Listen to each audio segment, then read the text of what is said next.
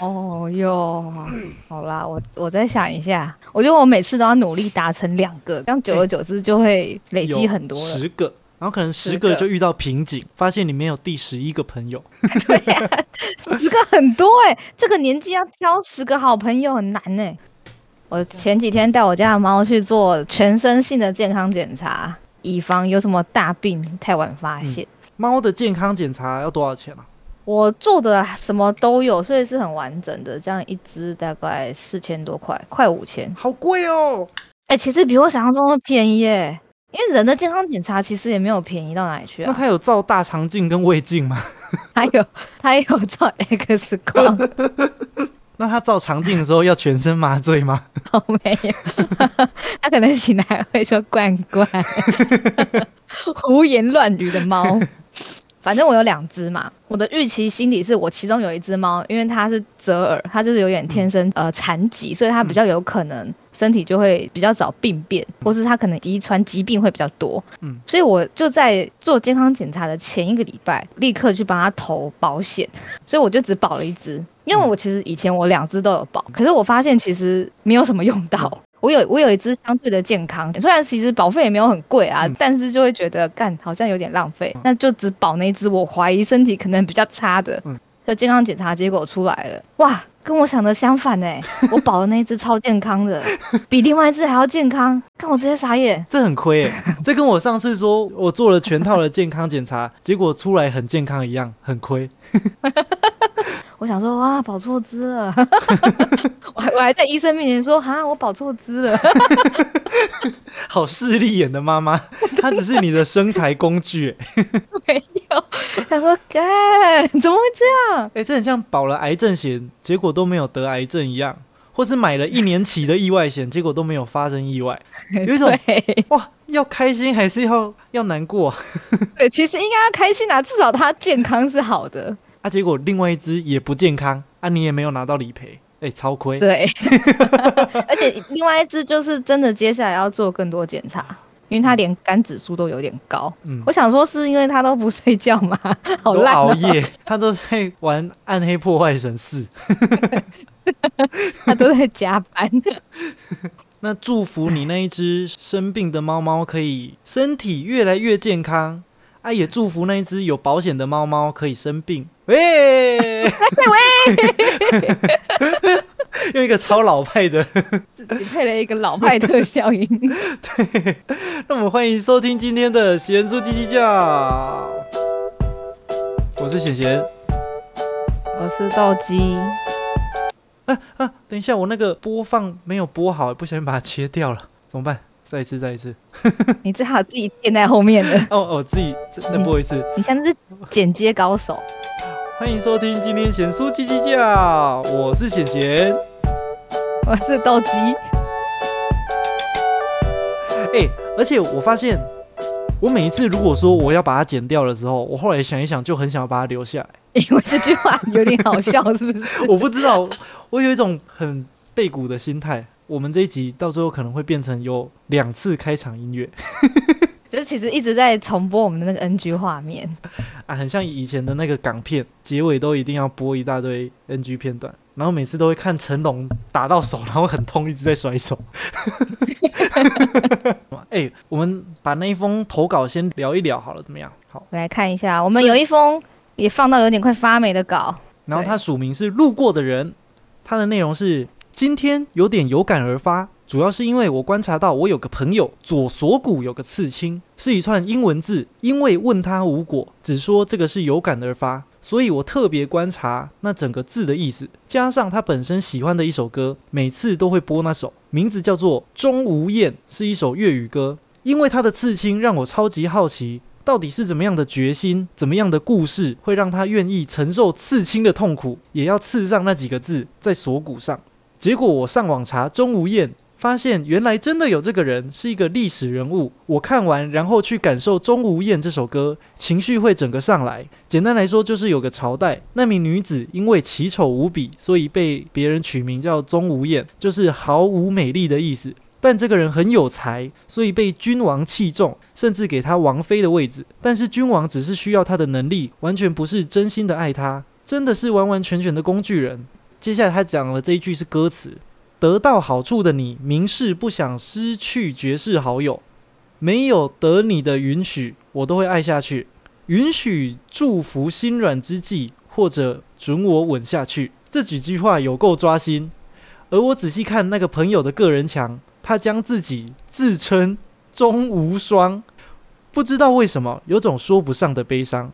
哦，这是他的整个投稿，他觉得有种说不上的悲伤，我只觉得有种说不上的中二而已。笑话吗？失敬。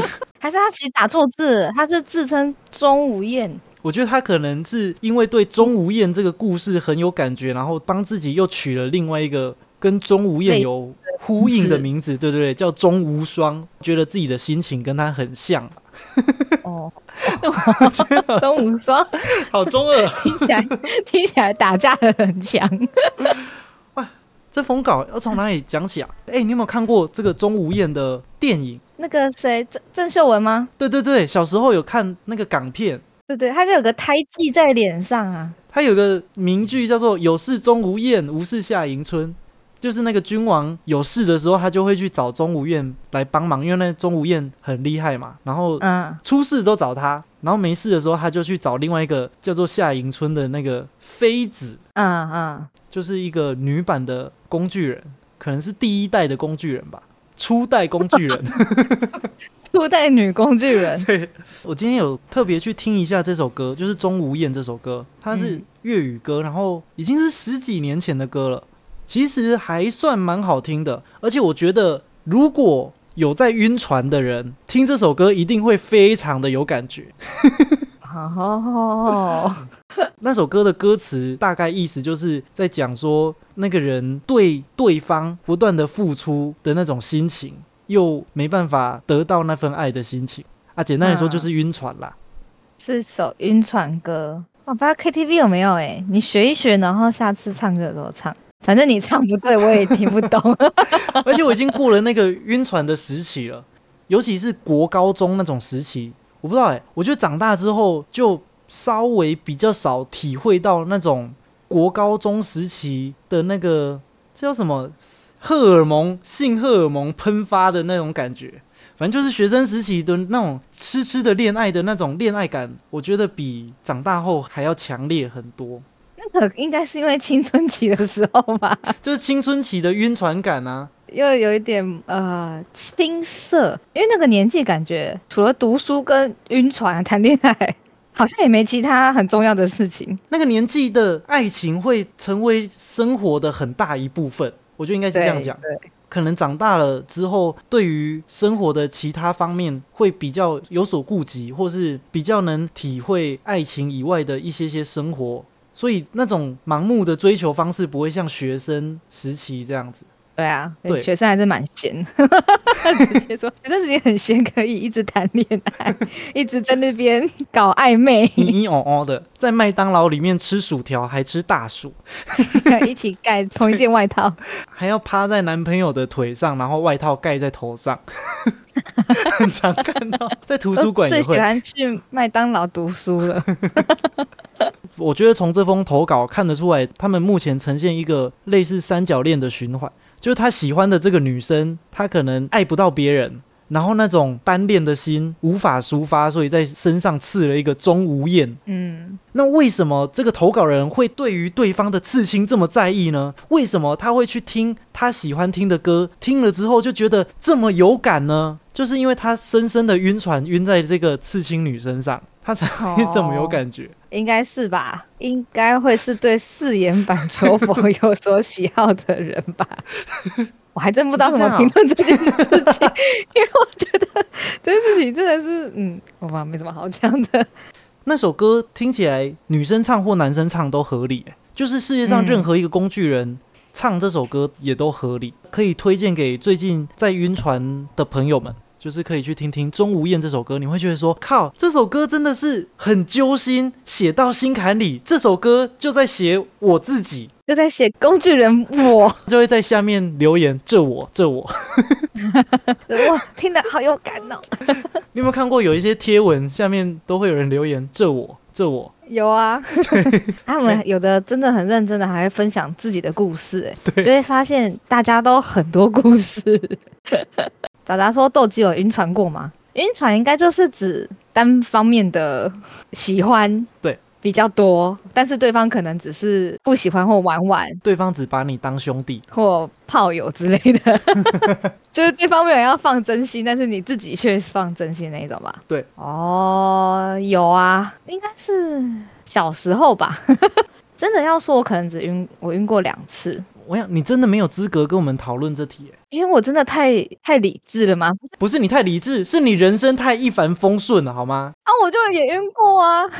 如果你晕船经验很少，代表说你大部分喜欢的人都有回追你 啊？不一定啊，有的是我很早就认知到没机会，我就不会去做这种挑战。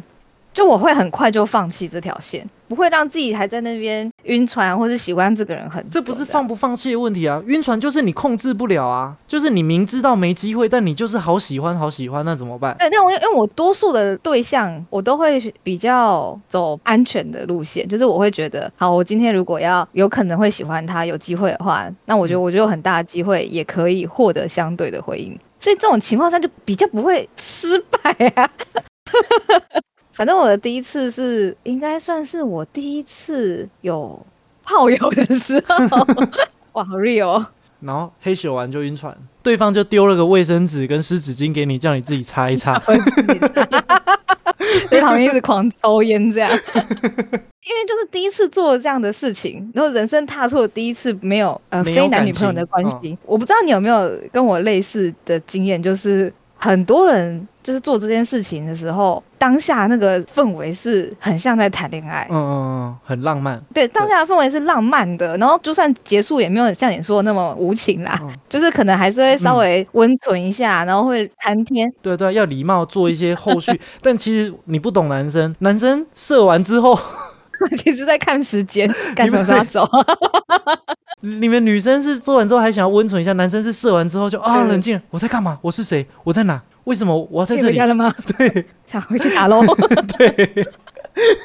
反正就是前前后后在那个空间里面是浪漫的，所以就会有一点被影响了。因为毕竟是初体验，所以就会觉得啊，不要这样想，因为毕竟就只是肉体上的一时这样。可是就真的会被影响，然后就开始觉得哦，好像有一点在意那个人。然后因为那个人会抽烟，可是以那个年纪，当时我身边会抽烟的人不多。他会抽烟，然后又有喷香水，所以后来我就有一点迷恋这个味道，就是又有抽烟又有喷香水的人，有一点小晕。所以就会变得，哎，今天哦有要约见面什么，我就会有点小期待，很兴奋，哈兹卡西，哇咕哇咕。而且因为这个人不太算是我身边的人，跟平常比较不会有太多的接触，中间的朋友也没有说很多，所以在那个小小的房间的时候，可能我自己爱谈天说地吧，搞不好对方没有，就会觉得可以讲一些一直碎碎念的。对方想说你是讲完了没？你都在讲流水账而已。对，就是我会去讲一些平常我可能比较不敢讲的事情，所以我想说，对方可能觉得不想听。对方想说，没有 punch line 就不要来浪费我的时间。想说 打个炮而已，要讲到什么时候？可是大概过一小小段时间吧，就突然觉得啊，其实也不是真的说一定要非这个人当对象不可，就是我开始认知说，哦，那真的就是这么纯肉体上的互相利益往来关系而已，情感上就不用投入太多。毕竟我觉得这就是第一次做这件事情，所以就不小心晕了。第二次是又过了好几年之后，跟一个久违的好朋友又见面，这样。然后我们其实前面通通都是，我们是完全没有打炮，哦，但是我们都一起睡觉。我那时候算是感情刚受完伤，然后他也是，所以我们两个状况很像，就有点互舔伤口这样。然后晚上睡觉就互舔别的地方。没有，我跟你讲，前面都没有，大概维持了一个月哦，然后两个人就躺在床上一直聊天，然后就觉得哇，是一个好窝心的存在这样。因为那时候也很寂寞，然后这个人也是，所以我们两个就会一起睡觉这样。但是我们都没有打炮，直到现在。没有，到现在没有啦，那那是很久以前的事情。然后就这样维持一段时间之后，就就突然断掉了。你说他鸡鸡吗？没有，我们两个就没有更多联系了。我觉得应该是他可能又有新的对象，或者他跟他之前的对象有复合什么的，所以他就不需要再再来找我。可是我曾经有一度一直想说啊，搞不好我们这样继续发展下去，就有机会就是修成正果之类的。但可见干也没有。我觉得是他躺在你身边那一整个月，都想说，干他什么时候才要暗示我可以上？你一直不给暗示，他又不敢上。看我不知道耶，因为也不是说什么都没做，但是就很奇怪，就是一直都没有人在做更多。就是因为我们睡觉也还是会抱在一起睡啊，或者什么的。啊，因为他不敢轻举妄动啊。他是不是有性功能障碍啊？现在回想起来，他怕被 me too，他只是比较绅士而已，好不好？那那个是我感情上真的还蛮喜欢他的，好晕哦。好。好好少哦啊！大家都很爱晕船吗？我的整个人生几乎大部分都在晕船呢，尤其是学生时期也还没有出柜，然后周遭的 gay 也很少，然后我又很犯贱，我就喜欢那种很直男的 gay，不是很直男的 gay，我说错了，我又很犯贱，我就是特别喜欢直男啊。那你就是性别的问题啊？那那也不能说不顺利吗？就是。对啊，你就刚好喜欢直男的，那要怎么办？我不知道其他的 gay 会不会特别喜欢直男气息的人呢？就是我，我特别喜欢直男气息的人啊。直男气息的人，大部分就是直男，就很少很少 gay 会有直男气息。所以我的我动不动就是一直在晕直男。我从国中、高中就一直在晕一些学弟啊、同学啊什么的。那你有曾经想要感化他们吗？这叫感化吗？你想鼓励他们？掰弯，那叫掰弯。对，不是感化。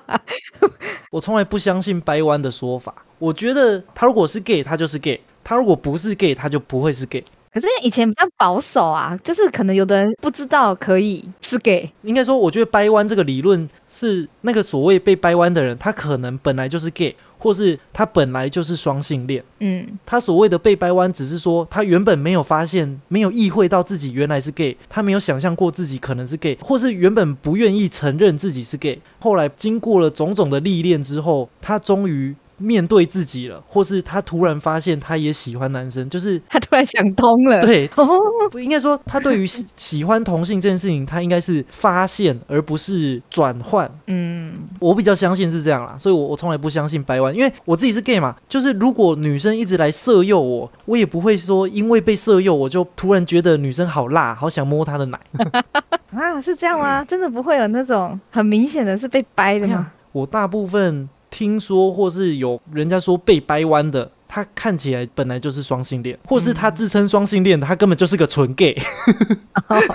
呜呜呜呜，想想想，突然觉得好难过，是不是受到太多大众的枷锁了？很少有听到说那种超级直男，然后他原本就是超喜欢女生，结果被掰弯变成男生，他也可以。哦，当然世界上什么都有可能发生啊，只是我觉得很少。那这样你就是一直喜欢上真的直男，就是个直男本人。然后直男们也很困扰，因为一直被一个 gay 喜欢，他也不知道怎么办。啊，我也不知道怎么办，哦，就喜欢直男，很悲惨哎。真的耶，你这你这题要怎么解？好险你遇到泽泽，那泽泽很直男吗？泽泽还算，哎，我不知道哎，我看不准，你觉得嘞？我觉得泽泽看起来还算是蛮像直男的，嗯嗯，只是比较像小朋友的直男。呃，对，就是也没什么男子气概，但你要说他很像 gay 也还好。完蛋了，要不要被骂？又又被说不上进，又被说没有男子气概，真的。好了，你还是找到你的市场，这就是虽然比较困难一点。这个很小众哎，这个真的很小众。嗯，总之小时候就是不断的在喜欢直男。我为情所困，然后直男也为情所困。而且小时候的小时候直男，他们可能见识过的 gay 不多，因为就还小朋友嘛，所以他们被 gay 喜欢，他们会害怕。啊，对啊。他会觉得干，我是不是要被强暴了？好恐怖哦 之类的。我是不是要得艾滋病了？然后那种小屁孩观念这样。那我也很委屈，我想说，我我只是喜欢你而已，我也没有要强暴你啊，我也我只是想跟你告白而已，我也没有幻想你会跟我在一起，我也没有幻想你会被掰弯什么的，我只是犯贱想要告白。然后我就也很委屈，然后他也很委屈，这样大家都好可怜哦，我觉得好可怜。我那时候如果听到《钟无艳》这首歌，我一定会循环播放。那你的 ID 可能会叫钟无双，钟无甲，钟无甲。哦，难过，真的好悲伤哦。好像你长那么大，社会风气已经开放很多了。但是像直男的 gay 还是很少。有 有一点小众市场。但你下次玩交友软体的时候，你就要写清楚，我要找那种像直男的。这样讲好像又很不政治正确，因为性别气质啊，也很容易被人家说歧视。就是我我这个说法其实有一点点危险。就比如说有一些人他在交友软体的档案上，他也会写不雄不娘之类的，或是不喜雄不喜娘之类的，就是说他不喜欢胖的，或是他不喜欢娘的。对，但这又有点扯到可能会被人家说有。气质的歧视之类的，嗯，对。那我顺便澄清好了，我没有歧视。我觉得每个人性别气质都是非常独特的，每个人都有自己独特的气质，而且任何气质都有吸引人的地方。只是我自己会被吸引的类型，就是像直男的那种人，我才会被他吸引。这不是我自己能控制的。你喜欢哪种特质跟个性的人啊？这也是也无关性向性别了啊，有关性别，无关歧视。这只是个人偏好的问题，就像我没办法喜欢女生一样，就很单纯啊。就像我不喜欢，我不喜欢什么样的人啊？急掰的人，谁喜欢笨的人？我不喜欢穷人。哦，反正就像有人不喜欢太阳刚或是太温柔的人一样啊。不会啊，我们的听众也不太会有那个 正义的魔人。会不会有一天红了就有了？不是，而且因为我前几集一直在发表一些丑女言论，所以我的听众应该是比较偏向传统的男性沙文主义的杀猪吧？有可能哦。我我的听众应该可能偏向有一点父权主义，可是有点父权主义的人可能又不喜欢听 gay 讲话。我的听众哎，这样 可能会有点畸形哎，就是他又父权，但是可能又能接受 gay，但他又又爱讲人家娘炮 之类的，我不知道。然后自己又是 gay。好，好啦，那这个钟无艳就这样啦。各位晕船的朋友们，欢迎你们去听。那我来跟你讨教一下，要怎么回应一些我认为没什么意义的一些从朋友口中说出的一些。白痴话哦！我想说，你前面讲的很委婉，你要很委婉的表述出来，结果你到最后，我想不出来怎么更好的形容了。到最后三个字还是讲出来白痴话，白痴话 有吧？你总会遇到一些人，就是你可能只是跟他聊天聊一聊这样，但他可能中途会突然冒出一个很烂的结论，或是一些很奇怪的话，这样。你举一些例子。我举一个例子哦。最近有跟一个不太熟的朋友聊天，可能有聊到一些职业相关的事情。嗯，然后因为他有一些最近转职的困扰，然后我上一集也说我有，我就觉得比较有共鸣。这样他在讲他的，我也可以对他有一些相相对的回馈。这样你就没有在听他讲，然后你一直讲你自己的，没有没有没有没有没有 他自己的，你讲你自己的。但是有一个状况是，其实我自身没有到非常认同他讲的话。所以我回他都还算蛮委婉的，就我也没有想要很点名的否认他的观点，但是我就当做好了，就就聊天这样。那因为我觉得聊天的时候都是要有点互相的，所以他在讲他的，讲完一段之后，可能我也会分享一些我的，我们两个就是这样交 流。我觉得你们两个就是两个人都很想要讲自己的话，讲各自是，我们其实没有焦点，我们其实是平行的这样，对，并不想要听对方讲什么，你们只想要等对方赶快把话讲完。换自己讲，自己讲。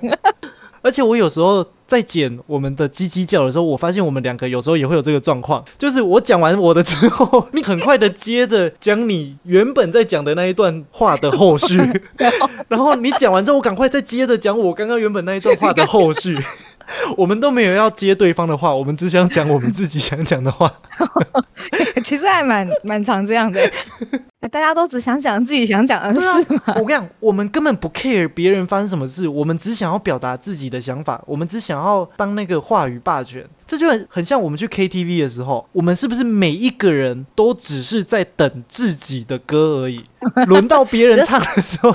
根本就没有在听人家唱，对，别人一唱你就开始划手机，然后说哎哎，走啊，抽烟抽烟抽烟，还会有人揪团去厕所抽烟，还有人说哎哎，我要去超商，你们有没有要去超商？旁边还有三个人在玩骰盅的，然后轮到自己唱歌说哎换我换我换我，自己很开心的拿起来唱歌，唱完之后换别人。就开始玩骰盅，换我换我换我上场，哦，可能是吧，反正后来聊一聊的时候，他突然反馈了一个东西给我。我，他就说：“你不用担心你自己啊，因为你现在有人可以养你啊，而且你还年轻，你可以多方尝试。”我第一次听到这段话的时候，我就有一点有一点不太舒服，因为我觉得我前面讲了这么多，我自己讲了这么多 我自己的事情你情，自己的心路历程，你都没有在听。你是一边讲一边觉得有点心虚，有点好像理解为什么对方会这样讲话了。没有，我觉得如果他有认真在看我讲话的话，他应该有感受到我在工作上遇到的困扰，跟我正在烦恼的部分，而不是说反正我有另外一半可以养我，所以我不用担心。他说有另外一半养我这句话已经有点小小刺激到我了。然后第二句话他又说，因为我还年轻，所以我有很多机会可以尝试。可是我就觉得我哪有还年轻？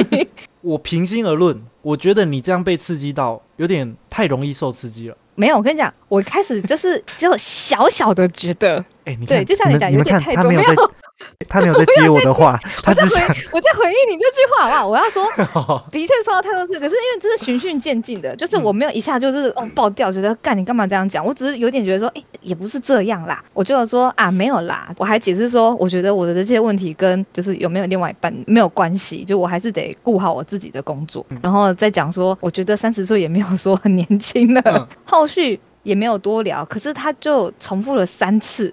就他可能讲完他自己的，可能想要回应我上面的话，他又会说、啊，你真的不用担心啦，你还有另外一半会养你。我觉得他这是一方面想要安慰你，一方面他其实是有一点羡慕你的状态。因为他自己是单身这样，对，因为我相信他是没有后路他大概大我快十岁，啊。对啊，那大十岁其实对于年龄跟事业的焦虑感严重程度会差很多、欸。我可以理解。尤其四十，你说大十岁大概就是四十岁哦。四十岁，如果你没有混出什么成就，不打紧。四十岁的时候，你很容易身边有一些朋友已经混出了了不得的成就，那个焦虑感真的会有一点严重。嗯不要说四十岁啦，就像我三十岁，然后我不是说那一天去跟以前活动认识的工读生、大学生吃饭吗？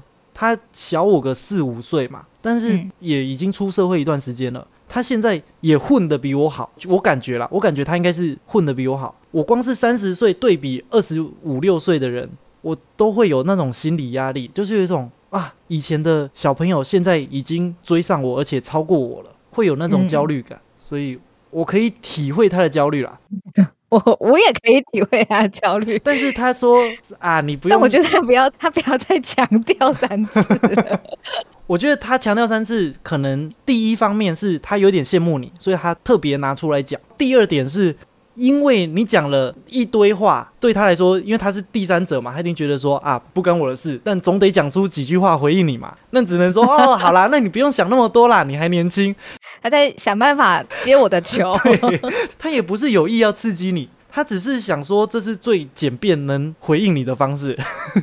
但我觉得回的好烂哦，感觉我的问题核心就是我已经不年轻了，我我现在也很紧张这样，然后这个人就会说没事啊，你还年轻啊，这种这种接法就很像，就很像说主管问你说，哎、怎么样，OK 吗？还 OK 吗？然后你说，哦，好累，好累，快不行了。然后主管说，好了，加油，加油，加油，类似这样，就是你懂吗？他也是意思意思的想要给予你一点点回馈啊，但是他也没有真的很在意。讲不出更多了。对，因为你的烦恼不是他的烦恼，所以他也只能给你一些善意的小小回馈，这样。哎、我发现啊，是不是其实不应该在别人的烦恼下面再烦恼啊？就 对我我好像不应该用这一套逻辑去聊天呢、因为每一个人都有自己的烦恼，他可能不想听我讲哎、你跟他分享你的烦恼的时候，想讲他的而已。对啊，就像你在跟他聊的时候，其实你一点都不 care 他的烦恼，那相对于他来说，他也不 care 你的烦恼。你们是相对，你们只是在等互相等对方的那一首歌唱完，要轮到自己了而已。这样我是不是下次就只要听就好了？啊，那你那你下次就回答说，还还好啦，OK 啦，你才四十岁，还年轻啦，你还是找得到另一半啦，不用担心啦。然后再跟他说，没关系啦，不用担心啦，反正你至少长辈没有留债务给你，很不错了啦。他心里想说，干林老师嘞，好了，反正因为他讲了三次了，然后我同时也在上班，嗯所以我就没有很想一直纠结这件事情。嗯可是我就会想说，好，完蛋，那接下来我到底要怎么收尾这段没有意义的对谈呢？嗯，我就我就没有再回话了。好失礼。事后我就想说，看我这个收尾好像蛮烂的、欸，可是我真的不知道怎么回、欸。不是我说什么？哈哈，谢谢喽。因为我觉得你被他的回应触到，有点动了火气。呃，就他已经踩了我三下雷点对。，但是我觉得，虽然我这样跟你讲完，你该生气还是会生气，但平心而论，我觉得不是很严重的事情。应该说，我也不是真的这么生气，只是我也不知道要怎么回了。嗯就是哦，好吧，可能你原本预期你提出你的烦恼的时候，他会给你一些更有共鸣的回馈，可能吧，可能至少不是这一种。但他只是在担心自己的烦恼，所以他想要赶快把你安抚完，他才能继续讲他的烦恼。其实就是这样，啊我觉得这状态就是每一个人在不同的位置，然后他有不同的背景条件之下，他们都还是会有各自的烦恼。就比如说，月收入两万五的人会有两万五的烦恼，但即便是月收入二十万的人，他还是会有二十万的人烦恼，只是烦恼的东西不一样。但每一个人，不管他在什么位置，都还是会有各自的烦恼。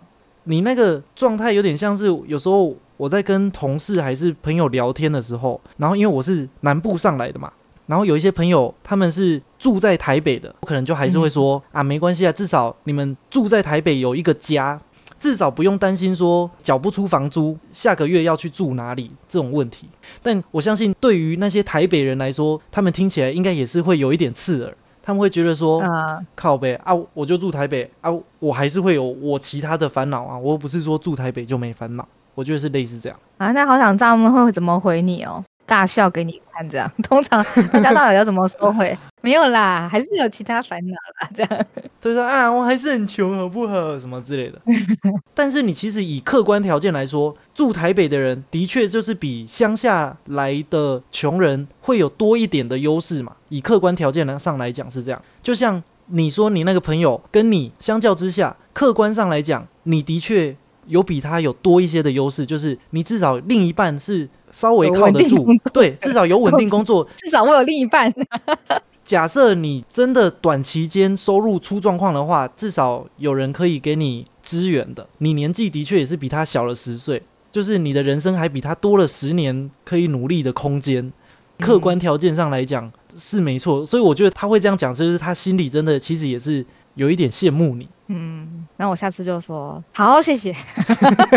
你就说：“哎呀，没有啦，那你要加油哦。我觉得我也没有说真的就生气还是什么，但是有时候就会遇遇到一些让人无言的话，我就真的不知道怎么接嘞、嗯就会有一种啊不想聊了，不然就放着吧。”比如说，其他例子我现在一时讲想不出来，我怕被听到。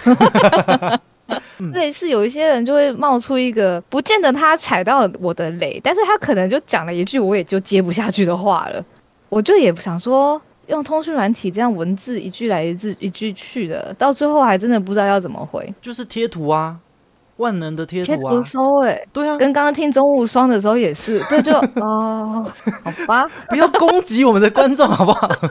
通常聊一聊差不多的时候，不就是会开始传贴图吗？就会有第一个人先传出贴图，然后下一个人就会对那个贴图按一个赞，那就代表这段对话结束了。听起来好像比较不失礼。对啊，你直接断在那边，除非你就是想要表现出老子现在不爽，不想回你，也没有到不爽，只是老老子有点不知道说啥。那你就是有意要把你的情绪带给对方，你才会这样。很想要跟他说，你要不要再看一次你自己在说什么？就很像我约大家来新庄，约不来的时候，我有意要带情绪给大家，我就故意不想回群组这样。哦，那你可以放个贴图啊，我就按个赞。放贴图的话，大家就会感受不出情绪啊，所以我就故意不回。哦，那你可以放生气的贴图，看起来再和善一点。哦，那我以后用贴图大招好了。以后在场各位看到我用贴图回应，你们就知道了，我我已经没耐心了。哎、但你不能很唐突哎、聊到一半说要转职了，真的好烦恼，然后你直接回一个贴图，嗯嗯，加油，这样很敷好衍。累哦，感觉好像是不是上了年纪，越来越懒得想敷衍人、啊？通常会聊一个段落，我最近就会开始使出这种很没品的回应法，就是突然累了，有一种哦，好吧，随便啦。就我可能心里有一些小 OS，可是会突然觉得啊，算了。本来想说点什么的，后来想一想还是算了。对啊，好消极哦。然后朋友都要喷光了，而且我买那么多贴图，我下次就拿来晒一晒这样。而且人家还以为你很可爱，你用很可爱的口气回他。对，还有一个就是。我个朋友本来要帮我找住宿，就是我之后要出国，然后他刚好住在那个国家。很早的时候他就跟我说，他附近有不错的住宿，这样。因为我自己也有找，那他既然讲了他附近有，而且好像要透过特殊管道，他可能就是要跟当地的人聊聊讲讲啊，然后帮我瞧。可是这件事情其实已经很久了，几乎快要一个多月。嗯，中途我有问过一次状况怎么样，我就说如果很麻烦他的话，那我可以自己去找，没关系。可是他后来他跟我说没关系，他今天晚上就会去问，我就在等，但又等了半个月。后来我昨天有有点忍不住，我就跟他讲说，如果真的很麻烦的话，那就不用再麻烦他做这件事情，我就自己来处理就好了。他就讲了一些理由，这样。嗯。可是那些理由，我觉得都不足以构成他没有马上跟我讲。嗯。就是我一直觉得他好像在延后这件事情，或是没有放心上。嗯。当然，这也不是很严重的事情。只是我就会觉得有一件事情卡在心里，然后后来聊完之后，我就说啊没关系啊，那我就自己弄就好了。然后说哦好，然后过一段时间他就有稍跟我道个歉这样，嗯，我也就没回了。我又进入了那个想说点什么，但是算了。但我觉得这个比较不是什么白痴化的问题，可能总结下来就是，我觉得我我现在对于人际有点疲乏于还要再去用力一点，或是勉强自己一点，我开始有点太做自己了。但我可以理解他的心态。我我揣测，以下都是我自己揣测，如果猜错了，那就是我的错。我觉得我们很常会有这种心态，就是在一个聚会场合或是什么大众场合的时候，喜欢表现的自己很照，或是很有能力扛得起，类似说，哎，我住那边，你们下次来，我我想办法帮你处理，就是这种很阿萨里的话讲出来，会觉得自己很帅，会觉得自己很罩得住，有面子这样。对对对，很有面子。就话放出去之后，人家真的来找你的时候，你就会心里有一种干，早知道不要讲了，好麻烦哦。我那时候干嘛要讲这种话？处理 对，大家都不要扛这个 烂摊子了。这种事情好像很多人都会发生。哎，真的耶！就是那种老牌生意人 特别容易出现这种氛围，他们会有这种习惯。他们在外面可能因为要谈生意还是怎么样，他们必须要表现出自己很有能力、很燥的样子，所以很容易夸下海口说：“啊，这个我跟你讲，这个我都熟的，那个我熟的，OK，我处理。”结果回去的时候觉得有点懒，算了，是不是我不提，对方就也不会想起来？我我觉得，尤其是呃，喜欢维持一个很好良好的社交形象的人，就有可能他也很喜欢在社交平台上面表现着自己朋友多啊，或者是没有来我就照顾你，我就照顾你。对对对。所以每次可能我们在 Facebook 上或 IG 上有留言，彼此留言的时候，可是我们真的是很很长时间的好朋友啊。就是他都会说你什么时候要来？快来！你来就住我这边什么的。这种个性不一定是他人不好，就只是说他夸下海口的时候，没有想到后面自己会觉得很麻烦而已。他没有想那么多，我觉得他可能没有想那么多。对，但是实际发生的时候，突然发现要花三十分钟，花一个小时去弄，有点。麻烦，或是他没有想到你真的会去找他，就是我们人喜欢表现的很厉害，但是我们又不喜欢帮忙别人，唯心论啊。简单来说，就是这个行为就是油条。有，你分析的非常的好，非常的符合人设。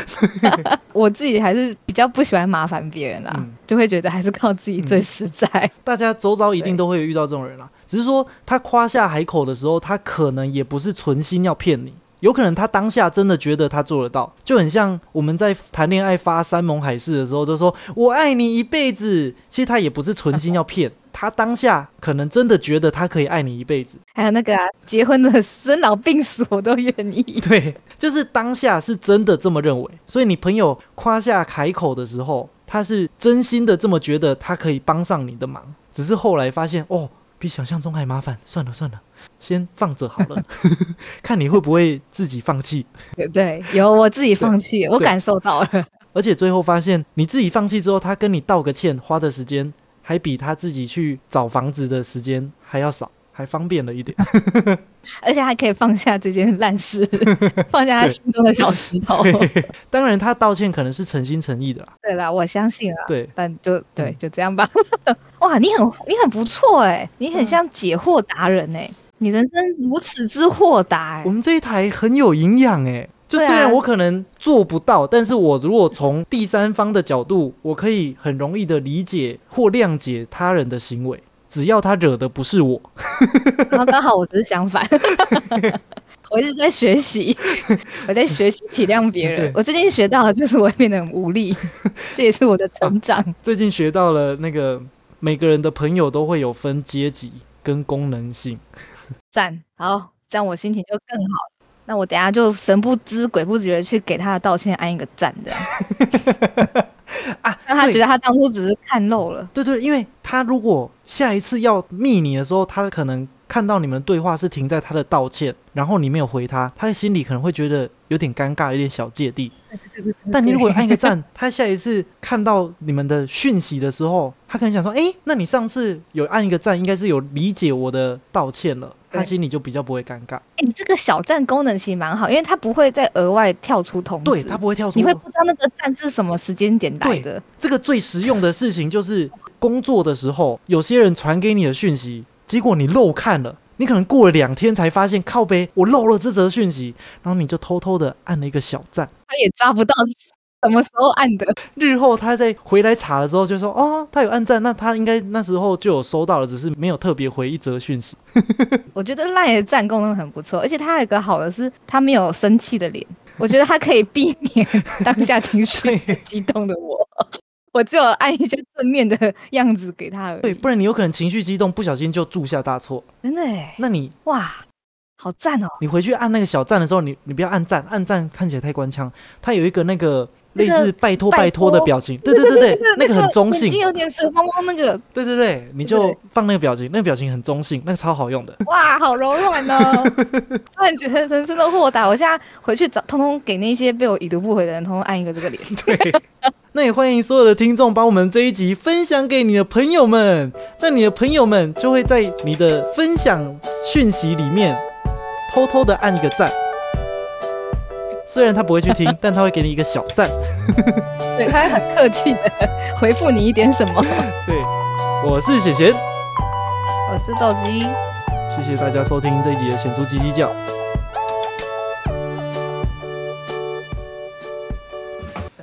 我们这一集虽然前面有一点无聊，但后面莫名的有一点小知性哎。真的耶很赞哎！我还学完了一课，你就是我的读书会会长。我要读的只有心灵方面的书，情商特低的。